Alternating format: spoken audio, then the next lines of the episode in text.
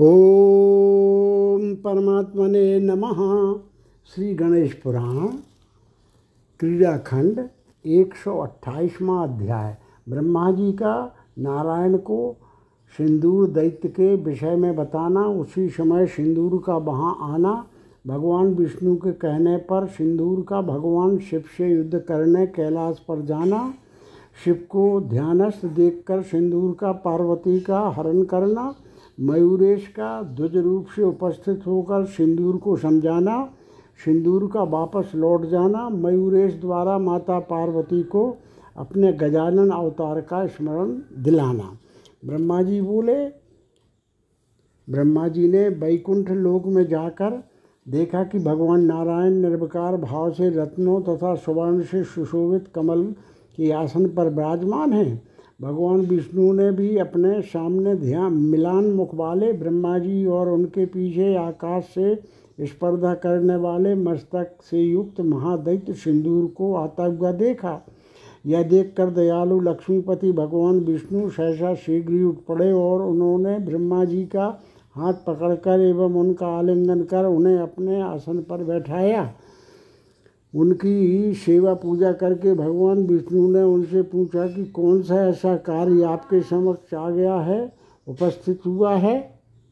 आपका मुख क्यों मुरझाया हुआ है? आप क्यों लंबी लंबी सांस ले रहे हैं और प्रवाहीन क्यों दिखाई दे रहे हैं? हे पितामह, आपकी ऐसी स्थिति देखकर मुझे महान कष्ट हो रहा है। भगवान विष्णु के इस प्रकार के वचनों को सुनकर कमल योनि ब्रह्मा जी बोले ब्रह्मा जी बोले, मैं अपने भवन में प्रगाढ़ निद्रा में सोया हुआ था। उसी समय भगवान शिव ने मुझे जगाया तथा जमाई लेने पर मुझे, मेरे मुख से एक विशाल पुरुष प्रकट हुआ। उसका मस्तक इतना ऊँचा था कि उस ऊँचे मस्तक के टकराने के, से आकाश के ग्रह नक्षत्र नीचे भूमि पर गिरने लगे। उसके शरीर से निकलने वाली सुगंधित वायु से सभी देवता विस्मित हो उठे। बस इतना सुंदर है। वह इतना सुंदर था कि उसके लावण्य को देखने मात्र से कामदेव लज्जित हो गए। उसके चिल्लाने के शब्द से तीनों लोग कंपित हो उठे। हे देव वह पुरुष, मुझे नमस्कार करके विनीत भाव से मेरे सामने खड़ा हो गया। हे माधव तब मैंने उसे अपना पुत्र समझकर, पुत्र स्नेह के कारण अनेक वर बल प्रदान किए। मैंने बल देते हुए उससे कहा कि तुम जिस जिसका आलिंगन करोगे, वह निश्चित ही मृत्यु को प्राप्त हो जाएगा। साक्षात काल भी युद्ध में तुम्हारे सामने खड़ा होने में समर्थ नहीं हो सकेगा। ये देव तदनंतर मैंने उसे रहने के लिए उसकी इच्छा के अनुरूप ही स्थान दिया। तब वह मुझे नमस्कार करके कुछ ही दूर गया था कि कुछ सोच विचार कर पुनः वापस आया और फिर मुझे आलिंगन करने के लिए मेरे समीप आया। उसके भय से मैं भाग उठा। मैं अपने हंस पर आरूढ़ हुआ और बेग से उड़ता हुआ आपके पास आ पहुँचा हूँ। उसे अपने पीछे पीछे आता देख देख कर मेरा शरीर कांपने लगा और मैं हाँपने लगा, हे सर्व सुरेश्वर आपके बिना मैं और दूसरे किसकी शरण में जाऊँ? तब उन शरण में आए हुए ब्रह्मा जी ने भगवान महा विष्णु, भगवान महाविष्णु कहने लगे, श्री विष्णु बोले, हे देव, आपने पहले तो जानबूझकर उसे बल प्रदान किए और अब संकट आ गया है तो चिंता करने से क्या लाभ? जो होना है, वह तो होकर ही रहेगा। ब्रह्मा जी बोले, वह तो तीनों लोगों को पीड़ित करने के लिए उद्यत हो गया है। जब इस प्रकार से ब्रह्मा तथा भगवान विष्णु चिंता से व्याकुल हो रहे थे, उसी समय उन दोनों को अपने सामने वह महादैत्य खड़ा दिखाई दिया। वह अत्यंत ज़ोर से गर्जा और अपनी तीव्र गर्जना से उसने तीनों लोगों को निनादित कर डाला। उस दुष्ट दैत्य ने संपूर्ण ब्रह्मांड तथा ब्रह्मा को भी कंपित कर डाला। तब ब्रह्मा जी तीनों लोगों की रक्षा करने वाले भगवान विष्णु से रक्षा करो रक्षा करो, इस प्रकार से कहने लगे। तदनंतर भगवान विष्णु ने अत्यंत मधुर वाणी में उससे कहा, श्री हरि बोले, ब्रह्मा जी के द्वारा वर प्राप्त कर उन्मत्त हुए तुम, हुए तुम्हारे साथ में युद्ध करने का साहस नहीं करता। मैं तो सत्वगुण का आश्रय लेकर जीवों के पालन में ही लगा, सदा लगा रहता हूँ। ये ब्रह्मा जी ब्राह्मण हैं। अतः इनके साथ भी तुम्हारा युद्ध करना ठीक नहीं है। तुम्हारे साथ युद्ध करने में भगवान शिव ही समर्थ हैं। उन्होंने कामदेव को भी भस्म कर डाला है। तुम उन्हीं शिव के साथ युद्ध करो। इससे तुम्हारी महान कीर्ति तीनों लोकों में फैल जाएगी। ब्रह्मा जी बोले, भगवान विष्णु के इस प्रकार के वचनों को सुनकर दैत्य सिंदूर प्रसन्न हो उठा। तदनंतर वह सहसा तीनों लोगों को कपाता हुआ पार्वती पर्वतों को गिराता हुआ और वृक्षों को चूर चूर करता हुआ तत्क्षण ही उड़कर चला, चल पड़ा। उसके भय से दिशाओं के सभी हाथी इधर उधर दिशाओं विदिशाओं में चले गए। इस प्रकार से जाता हुआ वह दैत्य सिंदूर महान पर्वत कैलाश की तलहटी में जा पहुँचा। उस दुष्ट ने वहाँ पर्वत की चोटी पर ध्यान में निमग्न भगवान शिव को देखा। नंदी तथा भृंगी आदि गण उसके चारों ओर स्थित थे और माता पार्वती उन प्रभु की सेवा कर रही थी। भगवान शिव ने व्याघ्र चरण धारण किया हुआ था। उन्हें मस्तक पर अर्धचंद्र विभूषण के रूप में शोभित था। उन्हीं, उन्होंने भस्म का अंजराग लगाया था, जिससे उनकी शोभा और भी अधिक हो रही थी। उन्होंने गच्चर्म को उत्तरीय वस्त्र के रूप में धारण किया था। भगवान शंकर को देखकर वह दैत्य सहसा उनको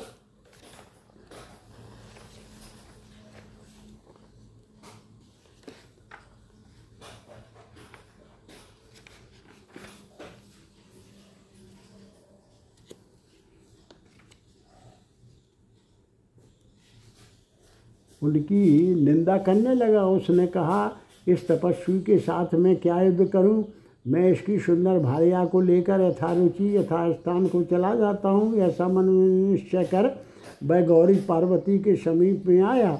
उस समय गर्जा उसी प्रकार कंपित हो उठी, जैसे कल्पांत प्रलय में संसार कम, काँप उठता है। उन्होंने अपने नेत्रों को बंद कर लिया। भय से बेवल होकर वे क्षण भर में ही मूर्छित हो गई। कुत्सित विचार वाले दैत्य सिंदूर ने पार्वती के केश पास को पकड़ा और वह उड़कर ज़ोर बे, उड़कर बेग से चल पड़ा। तब पार्वती अत्यंत शोक करने लगी। वह दैत्य उन्हें उसी प्रकार ले जा रहा था, जैसे कि दशानंद रावण के द्वारा जगत जननी सीता का हरण हुआ था। गिरजा बोली, हे देव, आप तो संपूर्ण अर्थों के ज्ञाता हैं, फिर मेरे प्रति आप क्यों ऐसी उदासीनता दिखा रहे हैं? आपके अंक में बैठी आपकी अर्धांगनी का हरण हो चुका है, फिर भी आप ध्यान में कैसे मग्न हैं, मैंने आपकी अल्प भी सेवा नहीं की है। इसी कारण आप ऐसी ही निष्ठुरता दिखा रहे हैं। इस समय कौन ऐसा मित्र है जो मुझे इस दैत्य के चंगुल से छुड़ाएगा? कौन मेरा प्राण रक्षक होगा और कौन ऐसा बलशाली होगा जो पुनः मुझे शंकर का दर्शन कराएगा? ब्रह्मा जी बोले तदनंतर उन देवी पार्वती को शोक से व्यथित देखकर गण उनसे कहने लगे, इस समय है तीनों लोगों का विनाश करने वाले इस सिंदूर के साथ युद्ध करने की हमारी शक्ति नहीं है। भगवान शिव ध्यान में निमग्न हैं। दैववश इस दैत्य को अनुकूल अवसर प्राप्त हो गया है। फलता यह दैत्य सृष्टि, स्थिति तथा अंत करने वाली हमारी माता पार्वती को हल ले गया है। ये देवी सभी देवताओं को मोहित करने वाली हैं, सभी के सब प्रकार के दुखों का हरण करने वाली हैं सौंदर्य की लहरी हैं और सब प्रकार से शुभ करने वाली तथा सभी स्त्रियों में श्रेष्ठ हैं। इन्हें यह दैत्य हर ले गया है। श्रेष्ठ रत्न रूपा उन देवी पार्वती को यह वह दैत्य कैसे ले गया और कैसे वे पुनः वापस आएगी? इस समय जबकि अपने नेत्र की अग्नि से सभी का विनाश करने वाले भगवान शंकर ध्यान में स्थित हैं। गणों के द्वारा इस प्रकार से शोक करने पर, हाहाकार करके रोने पर भगवान महेश्वर क्रुद्ध उठे और उन्होंने शीघ्र ध्यान भंग किया। वे अपनी क्रोधाग्नि से संपूर्ण ब्रह्मांड तथा दसों दिशाओं को जलाने लगे। तब उन्होंने उन गणों से पूछा कि कौन सा संकट आ उपस्थित हुआ? जिसने तुम्हें कष्ट पहुँचाया है, उसे मैं भस्म कर डालूँगा। भगवान शंकर के इस प्रकार के वचनों को सुनकर उस समय वे गण बोले, हे देव, आप जब ध्यान में स्थित थे, उसी समय एक महान दैत्य यहाँ आ उपस्थित हुआ। वह मंदराचल पर्वत के समान आकृति वाला था और साक्षात काल के समान ही उसका स्वरूप था। उसकी श्वास रूपी वायु के प्रवाह से अचल होने पर भी पर्वत चलित हो गए। हे शंकर, उसको देखने मात्र से ही देवता सम्मोहित हो गए। तब उस महाबली ने गिरजा पार्वती के बाल पकड़कर उन्हें उठा लिया और वह शीघ्र ही आकाश मार्ग से हमारी माता को हल ले गया। उसके द्वारा ले जाई जाती हुई माता पार्वती दौड़ो, जल्दी दौड़ो, इस प्रकार से कह रही थी। फिर वे मूर्छित होकर भूमि पर गिर पड़ी और हम सभी भी मूर्छित हो गए। वैसी स्थिति वाली शिवा को वह दुष्ट मनोवृत्ति वाला दैत्य लेकर चला गया। उन गणों के वचनों को सुनकर भगवान शिव अत्यंत क्रोध से प्रज्वलित हो उठे। वे लोगों को भस्म करते हुए से अपने वाहन वृक्ष पर आरूढ़ हो गए और उन्होंने अपनी दसों भुजाओं में त्रिशूल आदि आयुधों को धारण कर लिया। ये वे दिशाओं तथा विदिशाओं को निनादित करते हुए आकाश मार्ग से होते हुए तत्क्षणी वहाँ पहुँच गए, जहाँ वह सिंधु नामक दैत्य स्थित था। भगवान शिव ने उसकी पीठ पर प्रहार किया, तब वह दैत्य उनके सामने खड़ा हो गया। भगवान शिव ने उससे कहा, अरे महादुष्ट, तुम मेरी भार्या को छोड़ दो। प्रसन्न होकर तुम कहाँ जा रहे हो? शिव द्वारा इस प्रकार कहे, कहा गया। वह दैत्य क्रोध के वशीभूत हो गया और तीनों लोगों को जलाता हुआ सा और बागुओं से प्रहार करता हुआ सा वह शिव के समीप आ पहुँचा। अभिमान के मत से मोहित वह महादैत्य बोला, समस्त लोगों का स्वामी, मैं तुमसे जैसे मच्छर के वाक्यों से भयभीत होने वाला नहीं हूँ, जिसकी श्वास वायु के निकलने से सुमेरु पर्वत भी तत्क्षण काँप उठता है, इस प्रकार की शक्ति सामर्थ्य वाले मेरे सामने तुम्हारी क्या गणना? तुम मुझे अपना मुख मत दिखाओ। यदि तुम में मेरे साथ युद्ध करने की सामर्थ्य है, तभी युद्ध करो। यदि ऐसा नहीं है तो तुम किसी दूसरी स्त्री के साथ विवाह कर लो। ऐसा करने से तुम सुख प्राप्त करोगे। अरे तुच्छ मच्छर के समान तुम मेरे साथ क्या युद्ध करोगे? ऐसा कहकर वह दैत्य सिंदूर बाहु युद्ध करने के लिए भगवान शंकर के समीप आया। उस समय देवी पार्वती ने अपने मन में मयूरेश का स्मरण किया, तब उन दोनों भगवान शंकर तथा दैत्य सिंदूर के मध्य तत्क्षणी देवेश्वर मयूरेश प्रकट हो गए। वे ब्राह्मण का रूप बनाए हुए थे, उनकी प्रभा करोड़ों सूर्यों के समान थी, उनके सभी अंग अत्यंत मनोहर थे, और वे नाना प्रकार के आभूषणों से भली भांति अलंकृत थे। उन मयूरेश ने अपना अस्त्र, परशु, उन दोनों के बीच में करके दैत्यराज सिंदूर को रोका, और फिर वे दुश्रेष्ठ अत्यंत मधुर वाणी में और सिंदूर से कहने लगी तुम तीनों लोगों की माता इन पार्वती को शीघ्र ही मेरे समीप में रख दो और फिर शंकर के साथ तब तक युद्ध करो जब तक कि किसी एक की जय पराजय नहीं हो जाती। इस युद्ध में जो जीतेगा, वही इन पार्वती को प्राप्त करेगा। मेरा वचन झूठा नहीं होगा। ब्रह्मा जी बोले द्विज रूप धारी, मयूरेश की बात सुनकर सिंदूर अत्यंत प्रसन्नचित हो गया और युद्ध की विशेष लालसा रखने वाले उस दैत्य सिंदूर ने पार्वती को उनके पास रख दिया। उन द्विज रूपधारी मयूरेश तथा पार्वती के देखते देखते वे दोनों शिव और सिंदूर युद्ध करने लगे। सिंदूर और शिव दोनों ही युद्ध की विविध कलाओं में पारंगत थे। उस समय क्रोध से उन दोनों के नेत्र रक्तवर्ण हो गए थे। उन दोनों का तेज और पराक्रम बराबर का था। उस दैत्य सिंदूर ने ज्यों ही अपने बाहु पाश में शंकर को आबद्ध करना चाहा, उसी समय मयूरेश के परश नामक अस्त्र ने अदृश्य होकर उस दैत्य की छाती में बलपूर्वक प्रहार किया। जब उस प्रहार से दैत्य सिंदूर की शक्ति जाती रही, तदुपरांत भगवान शिव ने त्रिशूल से उस पर आघात किया। तब शक्तिहीन हुए उस सिंदूर से दुश्रेष्ठ मयूरेश ने उसके लिए हितकर बात कर, करते हुए कहा तीनों लोगों के स्वामी भगवान शिव के साथ तुम्हारा युद्ध करना ठीक नहीं। अतः पार्वती की प्राप्ति की आशा छोड़कर तुम शीघ्र ही अपने घर को चले जाओ। यदि तुम ऐसा नहीं करोगे तो ये शिव तुम्हें इस समय भस्म कर डालेंगे। द्विज मयूरेश के द्वारा इस प्रकार कहा गया वह दैत्य सिंदूर पार्वती की अभिलाषा छोड़कर पृथ्वीलोक को चल पड़ा। तदनंतर भगवान शिव को विजय की प्राप्ति होने पर वे पार्वती उन द्विज रूपधारी मयूरेश बोले, हे मुनि श्रेष्ठ आप कौन हैं जिसके द्वारा मैं उस दुष्ट से मुक्त कराई गई हूँ? आप मुझे अपना यथार्थ रूप दिखाएँ। यह मुनि का वेश आपका स्वाभाविक वेश नहीं है। आप मुझे प्राणों से भी अधिक प्रिय हैं। आपने मुझे जीवन प्रदान किया है, अतः आप मेरे सखा रूप हैं हे दुश्रेष्ठ प्राणों का दान करने पर भी आपके उपकार को चुकाया नहीं जा सकता। पार्वती के इस प्रकार के वचनों को सुनकर वे मुनीश्वर, मयूरेश उनसे बोले, हे माता, मैंने यहाँ कुछ भी नहीं किया है।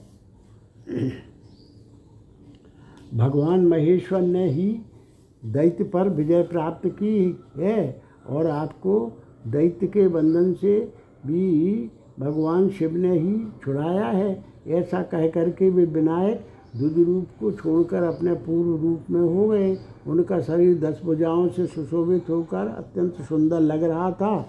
उनके कान कुंडलों से मंडित थे। उनके मस्तक पर कस्तूरी का तलक लगा हुआ था। वे रत्नों तथा मोतियों की मालाओं से विभूषित थे। नाना प्रकार के अलंकारों से वे मनोहर लग रहे थे। उन्होंने कंठ में शेष नाम को धारण कर रखा था, जिसकी मणि की प्रभा से वे सुशोभित हो रहे थे। तब इस प्रकार के स्वरूप वाले परमात्मा को देखकर पार्वती जी अत्यंत प्रसन्न हो उठी। उन्होंने उनके चरणों में प्रणाम किया तो उन मयूरेश ने उन्हें उठाकर उनसे कहा, विनायक बोले त्रेता युग में मैंने आपसे कहा था कि मैं आपको पुनः दर्शन दूँगा और द्वापर युग में आपके घर में गजानन नाम से अवतार धारण करूँगा तथा अपने ऊज से दैत्य सिंदूर का वध करूँगा। ब्रह्मा जी बोले, मुनि का रूप धारण किए हुए वे देव मयूरेश इस प्रकार देवी पार्वती से कहकर अंतर ध्यान हो गए। तब वे देवी पार्वती सोच में पड़ गई और अत्यंत मूर्छित हो गई। तब भगवान विश्वनाथ उनसे बोले, प्रिय, हे प्रिय, अपने मन को स्वस्थ करो, तुम अपने हृदय में उन अभिकारी विनायक का दर्शन करो। उनका कहा हुआ मिथ्या नहीं होता, उन्होंने जैसा कहा है, वे वैसा ही करेंगे। इस प्रकार कहकर भगवान महादेव देवी पार्वती के साथ वृक्ष पर आरूढ़ हुए और अत्यंत प्रसन्नता के साथ पर्वतराज कैलाश पर चले गए। इस प्रकार से गणेश पुराण के क्रियाखंड में पार्वती की बंधन से मुक्ति का वर्णन नामक एक सौ अध्याय पूर्ण हुआ। एक सौ अध्याय। सिंदूर के अत्याचार से पीड़ित देवताओं तथा ऋषियों द्वारा विनायक की स्तुति, दुख, प्रस प्रशमन स्तोत्र और उसका महात्म विनायक द्वारा सिंदूर के वध का आश्वासन दिया जाना, माता पार्वती के गर्भ में तेज पुंज का प्रकट होना, उस तेज से समन संतप्त पार्वती भगवान शिव तथा गणों के साथ पार्वती परियली नामक वन में जाना और वहाँ सखियों के साथ निवास करना। ब्रह्मा जी बोले, सिंदूर नामक दैत्य कैलाश से मृत्युलोक में आया और बड़े ही गर्व से उसने गर्जना की। उस भीषण ध्वनि से सभी पर्वत कंपित हो उठे। वृक्ष भूमि पर गिर पड़े। पक्षी, सिंह और अन्य हिंसक जीव जंतु वन में भ्रमण करने लगे। तदनंतर उस महादैत्य सिंधु ने सभी राजाओं और सभी वीरों को जीत लिया। ब्रह्मा आदि देवता भी जिसके द्वारा जीत लिए गए, भला उसके साथ सामान्य राजागण कैसे युद्ध करते? कुछ राजाओं को काटकर उसने दो टुकड़ों में विभक्त कर दिया और कुछ आकाश में चक्कर काटने लगे। कुछ राजा जो उसके सामने युद्ध कर रहे थे, वे वीर गति प्राप्त कर स्वर्ग चले गए। कुछ राजा उसकी शरण में आ गए और उन्होंने उसकी सेवा करना स्वीकार कर लिया। कुछ राजा अपने अधिकार से वंचित ही हो गए तो उन्होंने उसका सेवक होना स्वीकार नहीं किया और वे अभिमान पूर्वक बन चले गए। इस प्रकार सभी राजाओं को जीत लेने के पश्चात उस दैत्य सिंदूर ने मुनियों पर आक्रमण करने का विचार किया। उस दुष्ट बुद्धि वाले दैत्य सिंदूर ने एकाएक मुनियों को बंधन में डाल दिया। उस समय कुछ मुनिजन अपना शरीर छोड़कर स्वर्ग चले गए। कुछ मुनिगण मेरू की कंदरा में चिंता रहित होकर रहने लगे। कुछ मुनियों को उसने मार डाला और किन्हीं किन्हीं को अत्यंत प्रताड़ित किया। उसने सभी मंदिरों को ध्वस्त कर डाला और देव प्रतिमाओं को खंडित कर दिया। इस प्रकार प्रलय के समान स्थिति हो जाने पर सभी यज्ञ, यागादि, वैदिक क्रियाएँ लुप्त हो गईं। स्वाहाकार, सदाकार तथा बखटकार अर्थात देव पूजन, हवन, यज्ञादि, श्राद्ध, तर्पण आदि के लुप्त हो जाने से सर्वत्र हाहाकार मच गया। तदनंतर पर्वतों की गुफाओं में जो देवता छिपे थे, उन्होंने, मुनियों ने, यक्षों ने तथा किन्नरों ने संकट से उबरने के लिए देवगुरु बृहस्पति जी का आमंत्रण किया। देवगुरु बृहस्पति ने वहाँ उपस्थित सभी देवताओं से कहा, इस समय जो जो भी देवता हैं, उन सभी से उस दैत्य को किंचित भी भय नहीं है।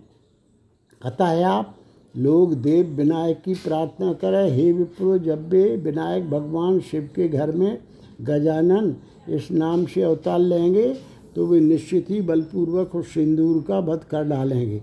इसमें कोई संशय नहीं है। हे देवो, तब संपूर्ण जगत के सभी प्रकार की बाधाओं से रहित हो जाएगा। आचार्य बृहस्पति द्वारा इस प्रकार के कहे गए वे देवता, मुनिगण, आदि सभी परम श्रद्धा, भक्ति पूर्वक उन बनायक की स्तुति करने लगे।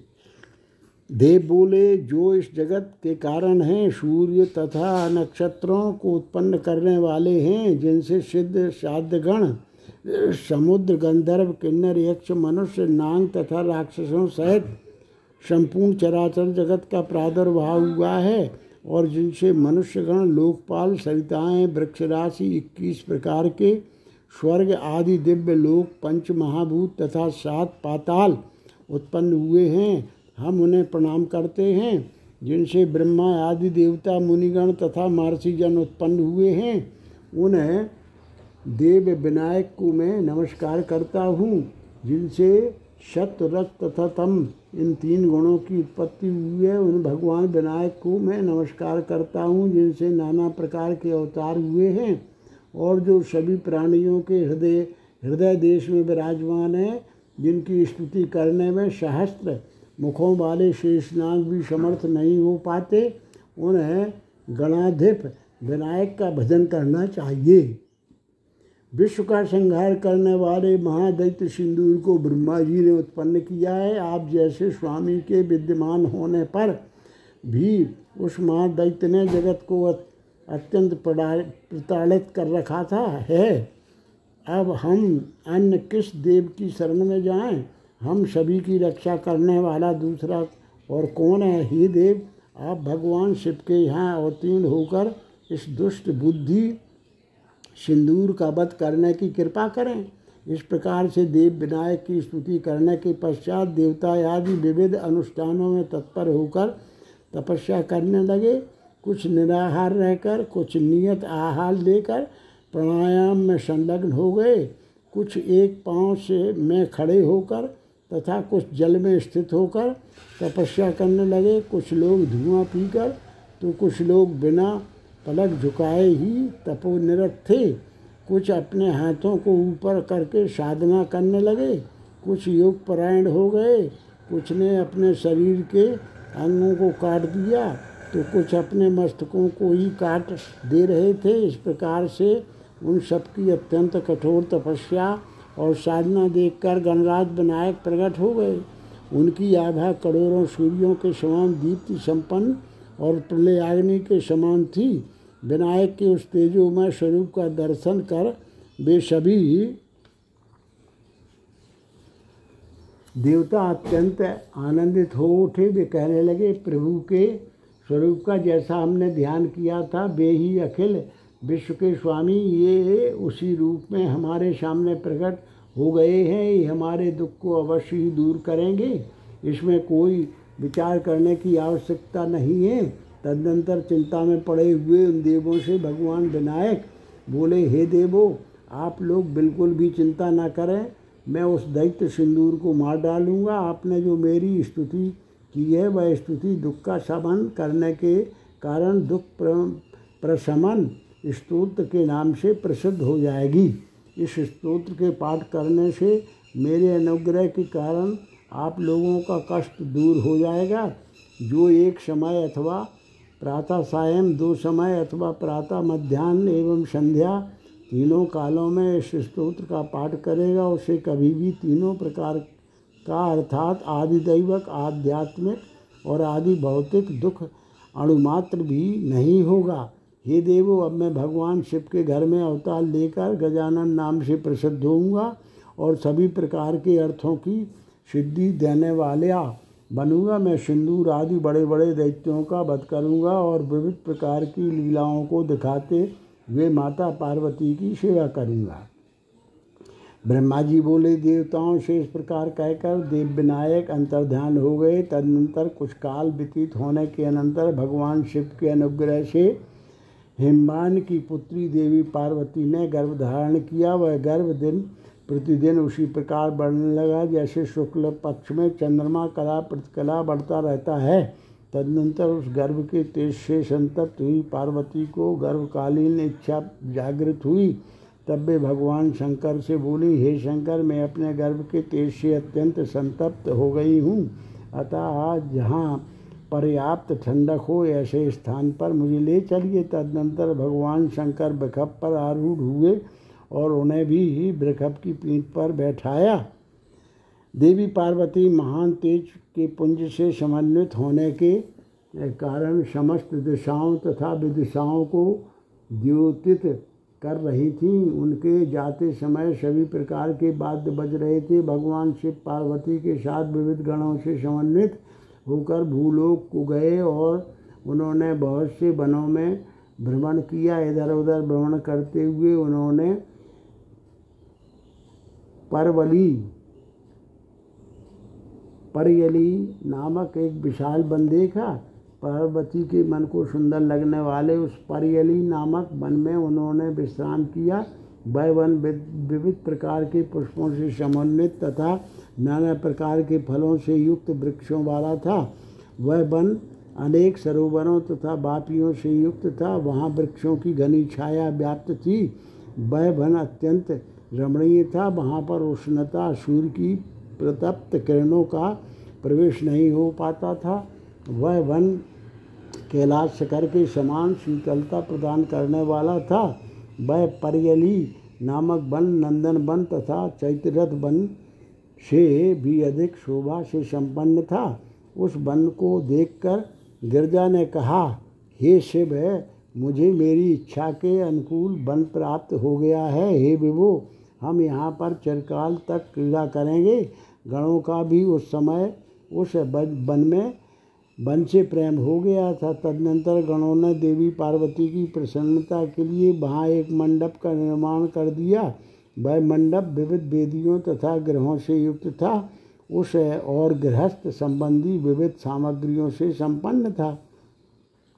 भगवान शिव ने देवी पार्वती से कहा, तुम गणों के साथ यहाँ निवास करो, तुम्हें जो जो भी अभीष्ट होगा, ये वे सभी वस्तुएँ मेरे अनुग्रह से तुम्हें प्रदान करेंगे।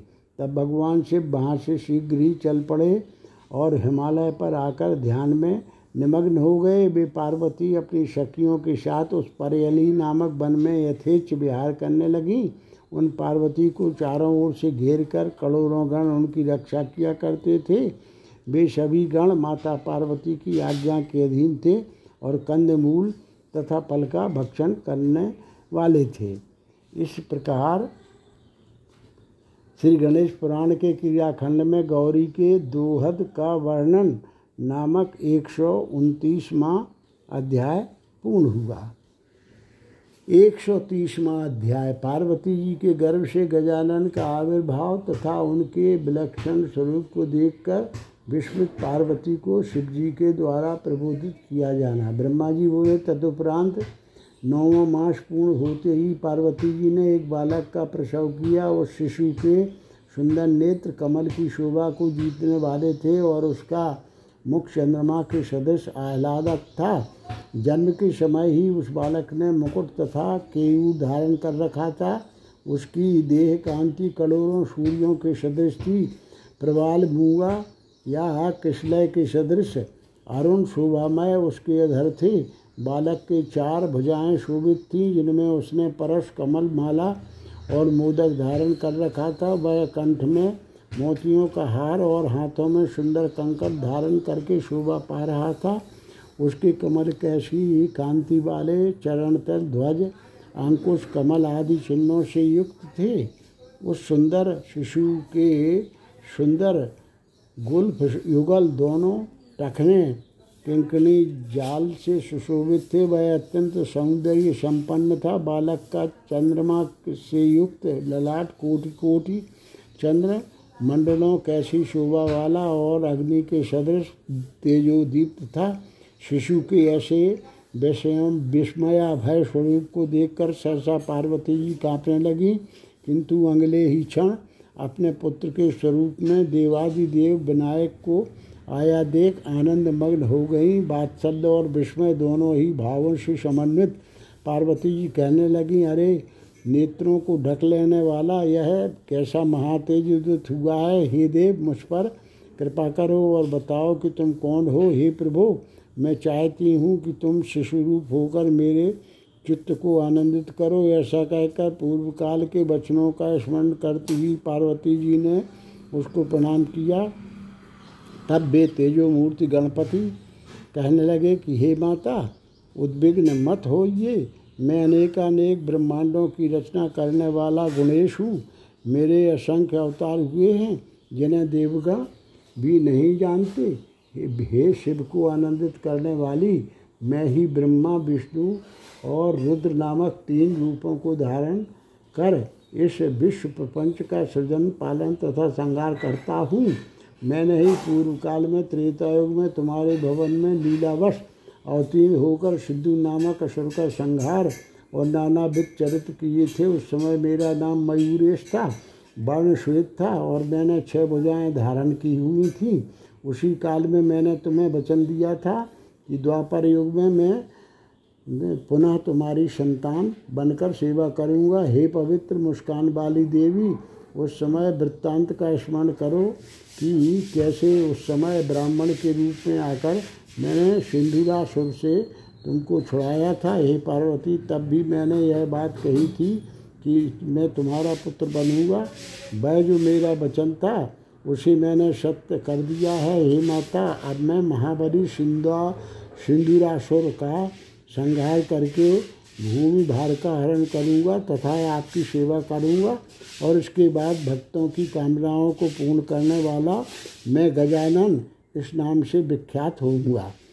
ब्रह्मा जी बोले, गजानन की इन बातों को सुनकर गौ देवी गौरी को समस्त प्राचीन वृत्तांत स्मरण हो आया और वे उन देवेश विश्वेश विघ्न विनाशक भगवान गजानन की स्तुति करने लगी।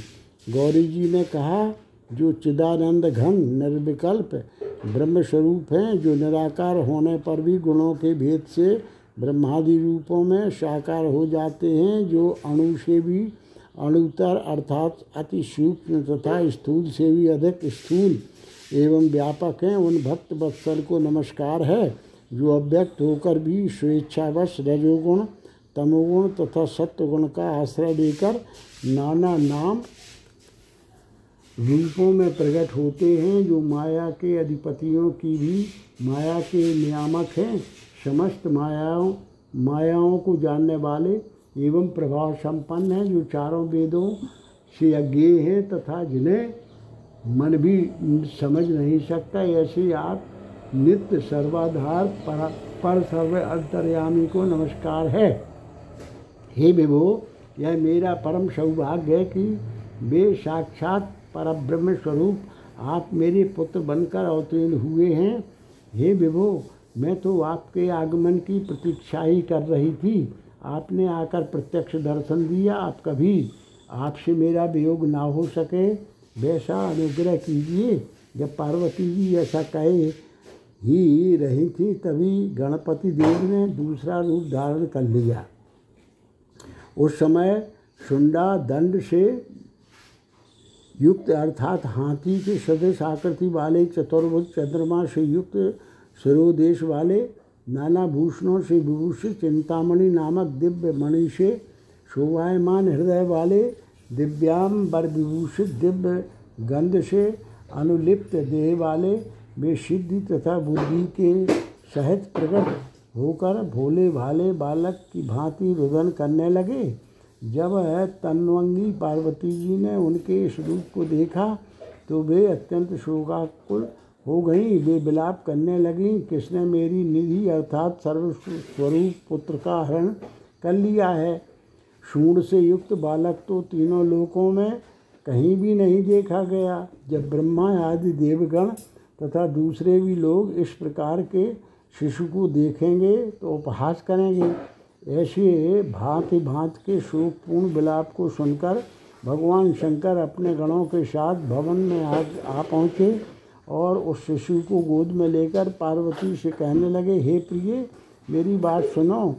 सुंडा, दंड से विभूषित यह बालक आदि मध्य तथा अंत से रहित साक्षात गणपति देव ही हैं, जिनके स्वरूप का निरूपण करने में चारों वेद शास्त्र तथा विशिष्ट मुनिगण भी सक्षम नहीं है। हे प्रिय नानाविध कृत्यों वाले विश्व प्रपंच में इन्होंने ही देवताओं को नियुक्त किया है। ये सबके अंतर्यामी अनेकानेक ब्रह्मांडों के आवि, आविष्कर्ता गणपति देव हैं।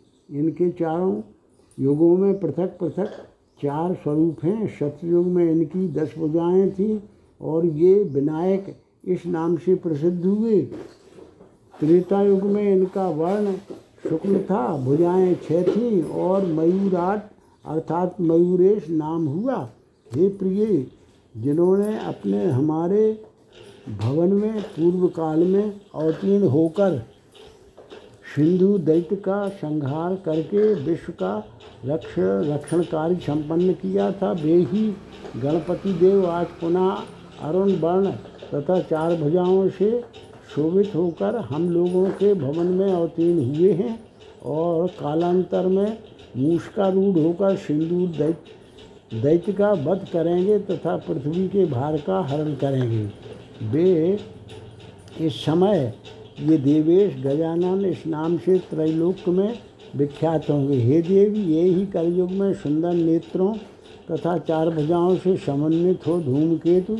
इस सुंदर नाम से भूतल पर प्रसिद्ध होंगे भगवान शंकर के वचनों को सुनकर वे बाल रूप गणपति स्पष्ट रूप से कहने लगे बाल रूप गणपति बोले, हे शिव, आपने मेरे स्वरूप को भली भांति जाना है, आप यथार्थ ही कह रहे हैं।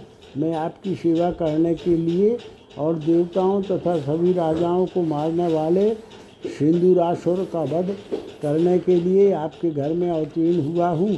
हे शंकर, ब्राह्मणों को उत्पीड़ित करने वाले त्रिलोक विजयी उस असुर का श्रृंगार करके मैं विश्व को आह्लादित करूँगा। भक्तों की कामनाओं को पूर्ण करने वाला मैं सिंदूरासुर के कारण अवरुद्ध हुए। वैदिक यज्ञ याग आदि सत्कर्मों का पुनः प्रवर्तन करूँगा और बरेण्य नामक राजा को मनोवांछित वर तथा आत्मविज्ञान भी प्रदान करूँगा। वह वरेण्य मेरा भक्त है और वह सर्वदा मेरा ही ध्यान करता रहता है। वह देवता, ब्राह्मण अतिथि आदि का पूजन करने वाला पंच महायज्ञों के अनुष्ठान में निरत सत्यभाषी, पवित्र, सदाचारी तथा पुराणों के श्रवण में तन्मय रहता है। उसी की भार्या का नाम पुष्पिका है, जो धर्मपरायण, पतिव्रता, पति के वचनों का अनुसरण करने वाली और प्राणों के समान पति से प्रीति रखने वाली है। उन दोनों ने बारह वर्षों तक दारुण तपस्या की थी। तब मैंने उसको वरदान दिया था कि अवश्य ही मैं तुम्हारे पुत्र के रूप में अवतीर्ण होऊँगा। उस पुष्पिका ने आज ही प्रसव किया है और उसके शिशु का राक्षस, राक्षसी ने अपहरण कर लिया है। अब वह पुत्र वियोग के कारण प्राण त्याग देगी। इसलिए मुझको वहाँ ले चलो। भगवान शिव ने जब बाल गणपति की ऐसी बात सुनी तो हर्षित हो उठे और उन्होंने भक्ति भाव से नानाविध बांग मनुष्यमय बांगमय पुष्पों अर्थात स्त्रोत्रों के द्वारा बाल गणेश का पूजन किया। इस प्रकार श्री गणेश पुराण के क्रियाखंड के अंतर्गत गजानन के आविर्भाव का वर्णन नामक एक सौ तीसवा अध्याय पूर्ण हुआ।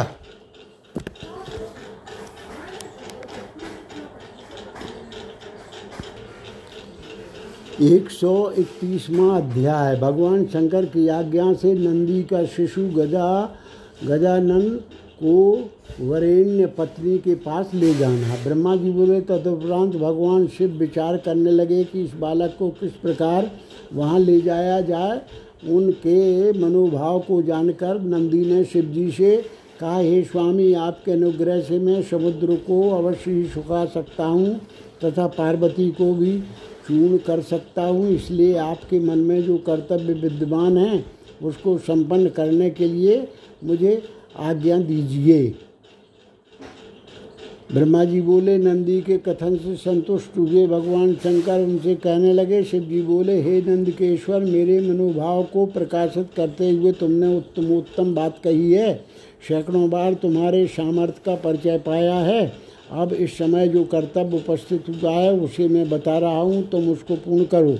महानगरी महेशमती में बरेण्य नाम से विख्यात महाबली नरेश हैं जो विविध धर्मों जाति धर्म कुल धर्म आदि के अनुष्ठान में निरत रहते हैं। उनकी महाभागा धर्म पत्नी का नाम पुष्पिका है। उसने अभी भी प्रसव किया और प्रसव श्रम के कारण वह सोई हुई है। रानी को सोई जानकर किसी राक्षसी ने उन, उन उसके पास से शिशु का अपहरण कर लिया है। इसलिए जब तक कि वह कल्याणी सोई है उसी बीच में इस बालक को तुम रानी के समीप शीघ्र ही पहुँचा दो।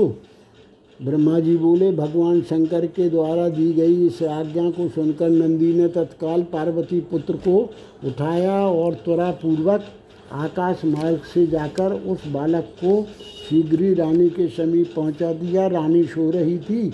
इसलिए इस घटना को वह जान न सकी, तदुपरांत वे नंदिकेश तत्काल ही आकाश में उड़े और महेश्वर के समीप जा पहुँचे तथा मार्ग में जो कुछ उन्होंने किया था, वह सब वृत्तांत बताने लगे। नंदकेश्वर बोले, हे देव, हे विभो, जब मैं जा रहा था कि सहसा आकाश में भयंकर रूप वाली एक राक्षसी मुझे रोक कर खड़ी हो गई। वह बालक के मांस का भक्षण कर रही थी, तब मैंने आपके अनुग्रह से उस राक्षसी को अपनी पूंछ में लपेट लिया और चारों ओर उसे घुमाकर एक विशाल पर्वत शिखर पर फेंक दिया। हे प्रभु, आपके नाम का उच्चारण करके जब मैंने उसे क्रोधपूर्वक फेंका तो उसके सैकड़ों खंड हो गए। इसके पश्चात मैंने दुरात्मा गंधर्वों का विशाल समूह देखा तो सोचने लगा कि किस प्रकार से इनसे युद्ध किया जाए और शिशु गौरी पुत्र को बचाया जाए। हे शंकर, तब इस प्रकार चिंता को रोकर मैंने मन ही मन आपका स्मरण किया, तदुपरांत अपनी पूंछ, सींग, क्रोध, पूरित, निश्वास लातों के प्रहार और हुंकारों से उन सभी अति बलिष्ठ गंधर्वों को मैंने भगा दिया। उस समय उनमें से कुछ तो मर गए और कुछ भाग गए और कुछ सिर फूट जाने तथा पैर टूट जाने के कारण भूमि पर गिर पड़े और उनके सैकड़ों खंड हो गए। तत्पश्चात मेरे ऊपर आकाश से पुष्पों की वर्षा हुई। हे देव, इसके बाद आपके द्वारा आदिष्ट कर्तव्य को पूर्ण करके मैं यहाँ चला आया। हे देव, आपकी इच्छा के विषय को, अर्थात आप जिसे चाहते हैं, उसे समस्त त्रिलोकी में, ऐसा कौन है जो मार सके? इसलिए आपके नाम का ही आश्रय लेकर बालक के साथ होने पर भी मैंने विजय प्राप्त की। तब हर्ष से भरे भगवान शंकर ने नंदकेश्वर का आलिंगन किया और प्रसन्न मन से कहने लगे, नंदकेश्वर, मैंने तुम्हारा दृढ़ पौरस जान लिया है। इस त्रैलोक में तुम्हारी बराबरी करने वाला कोई भी नहीं है। ब्रह्मा जी बोले, इसके उपरांत शिव जी से मिल लेने पश्चात बेनंदी विश्वनाथ शिव जी को प्रणाम करके पार्वती के समीप गए और हाथ जोड़कर उन्हें प्रणाम कर मधुर वाणी में कहने लगे, हे माता शिव जी की आज्ञा से मैं बालक को महेशमतीपुर ले गया और बरेण्य पत्नी पुष्पिका के समीप रखाया हूँ, क्योंकि उस बाल रूप गणेश ने उस पुस्तिका को पूर्व में वर प्रदान किया था कि मैं तुम्हारा पुत्र बनूँगा और ब्रह्म तत्व का प्रतिपादन करूँगा। तब उन नंदीश्वर के वचनों को सुनकर सब कुछ जानने वाली पार्वती देवी प्रसन्न हो गई। वे शिशु रूप गणपति के अंतहीन पराक्रम को जानती थीं अतः गणपति देव के प्रति परम भक्तिभाव से युक्त हो पार्वती जी, नंदीश्वर से कहने लगी, हे पुत्र, मैं तुम्हारी, तुम्हारे पुरुषार्थ को जानती हूँ। तुमने भयंकर घोष करने वाली अत्यंत भीषण राक्षसी का श्रृंगार किया है। दुरात्मा गंधर्वों को नष्ट किया तथा शिशु की रक्षा की। इसके अतिरिक्त बिना उस प्रसूता को ज्ञात हुए, उसके बालक को वहाँ उसके बालक को वहाँ पहुँचा दिया भी है। ये सब महान कृत्य थे जो तुमने संपन्न किए हैं। इस प्रकार से प्रीतिपूर्वक नंदीश्वर से कहकर पार्वती ने उनको विदा किया और विश्राम करने लगी। इस प्रकार श्री गणेश पुराण के क्रियाखंड के अंतर्गत गंधर्व पराजय वर्णन नामक एक सौ इकतीसवा अध्याय हुआ।